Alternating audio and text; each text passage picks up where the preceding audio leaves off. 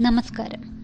Greek തത്വചിന്തകനായ സോക്രട്ടീസിന്റെ ഭാര്യയെക്കുറിച്ച് ചരിത്രകാരന്മാർ രേഖപ്പെടുത്തുന്നത് അവൾ സോക്രട്ടീസിന് ഒരു ഉത്തമ ഭാര്യ അല്ലായിരുന്നു എന്നാണ്.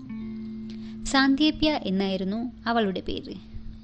സോക്രട്ടീസിന്റെ മൂന്ന് കുട്ടികളുടെ അമ്മയായ സാന്ദീപ്യ അദ്ദേഹത്തിനേക്കാൾ ഏതാണ്ട് നാൽപ്പത് വയസ്സിന് ചെറുപ്പമായിരുന്നു.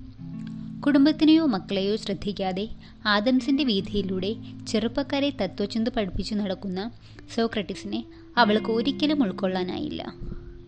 സോക്രട്ടീസും ഗ്രീക്ക് ഭരണാധികാരികളുമായി സംഘർഷമുണ്ടാകുകയും സോക്രട്ടീസിനെ അവർ തടവറയിലാക്കുകയും വിഷം നൽകി വധിക്കാൻ തീരുമാനിക്കുകയും ചെയ്യുന്നു. മരണത്തിന്റെ തലേ ദിവസം സാന്ദീപ്യ തടവറയിലേക്ക് ഓടിയെത്തുന്നുണ്ട്. സോക്രട്ടീസിനെ കണ്ട് കണ്ണീരോടെ അവൾ പറയുന്നു ഞാൻ നിങ്ങളെ സ്നേഹിച്ചിട്ടേയില്ലായിരുന്നു. സോക്രട്ടീസ് അവളോട് പറയുന്ന ഒരു വാചകമുണ്ട്. എന്തിനാണ് സന്ദീപി നീ എന്നോട് കളവ് പറയുന്നത്? നീ എന്നോട് കലഹിക്കുമ്പോഴും പരുഷമായി സംസാരിക്കുമ്പോഴുമൊക്കെ നിന്റെ സ്നേഹം നീ മനസ്സിൽ ഒളിപ്പിച്ചു വെച്ചത് എനിക്കറിയാമായിരുന്നു. ഇത് കേട്ട് പശ്ചാത്താപ വിവേശിയായി സാന്ദീപ്യ നിലവിളിയോടെ ബോധരഹിതയായി തടവറയിൽ നിലത്തു വീഴുന്നുവെന്നാണ് രേഖപ്പെടുത്തിയിരിക്കുന്നത്. സാന്ദീപ്യ ജീവിതകാലം മുഴുവൻ തന്റെ മനസ്സിലെ സ്നേഹം ഒളിപ്പിച്ചു വെച്ച് ഭർത്താവുമായി കലഹിച്ചുകൊണ്ടേയിരുന്നു. പ്രിയപ്പെട്ടവരെ നമ്മളിൽ പലരും ഇങ്ങനെയാണ്. ഉള്ളിലുള്ള സ്നേഹത്തെ ഒളിപ്പിച്ചു വയ്ക്കും. മക്കളോടുള്ള സ്നേഹം കൂടുതൽ പ്രകടമാക്കിയാൽ അവരെ നിയന്ത്രിക്കാൻ സാധിക്കാതെ വരുമോ എന്ന് മാതാപിതാക്കൾക്കു പേടി.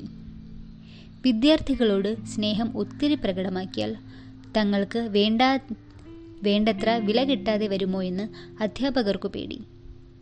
ഭാര്യയെ ഒത്തിരി സ്നേഹിച്ചാൽ അല്ലെങ്കിൽ ആ സ്നേഹം പ്രകടമാക്കിയാൽ തന്നെ ഒരു പെൺകോന്തനായി മറ്റുള്ളവർ കാണുമോ എന്ന് ഭർത്താക്കന്മാർക്ക് പേടി. ഭർത്താവിനെ ഏറെ സ്നേഹിച്ചാൽ തനിക്കൊരു വിലയുണ്ടാവില്ലെന്ന് ഭാര്യയ്ക്കു പേടി. അങ്ങനെ നാം എല്ലാം നമ്മുടെ ഉള്ളിലുള്ള സ്നേഹത്തെ ഒളിപ്പിച്ചു വയ്ക്കാനാണ് ശ്രമിക്കുക. അങ്ങനെ ഒളിപ്പിച്ചു വെച്ച് സ്നേഹം കൊണ്ടുപോയി കൊണ്ടുപോയി അവസാനം നമുക്ക് പെട്ടെന്ന് പിരിയേണ്ടി വരുന്നു. അങ്ങനെ ഒളിപ്പിച്ചു വയ്ക്കുന്നതിലും എത്രയോ നല്ലതാണ്. നമ്മുടെ വാക്കുകളിലൂടെ നോക്കിലൂടെ പ്രവൃത്തിയിലൂടെ പരിചരണങ്ങളിലൂടെ നമ്മുടെ ഉള്ളിലെ സ്നേഹം മറ്റുള്ളവർക്ക് നാം പ്രകടിപ്പിച്ചുകൊണ്ടിരിക്കുന്നത്.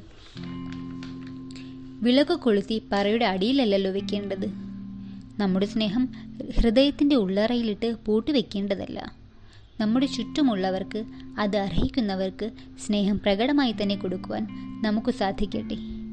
അങ്ങനെ നമ്മുടെ മനസ്സും ഒപ്പമുള്ളവരുടെ മനസ്സും നിറയട്ടെ. ഇതാകട്ടെ നമ്മുടെ ഇന്നത്തെ ശുഭചിന്ത. തേൻതുള്ളിക്ക് വേണ്ടി നിങ്ങളോടൊപ്പം നാച്ചുറൽ സയൻസിൽ നിന്നും അപർണ.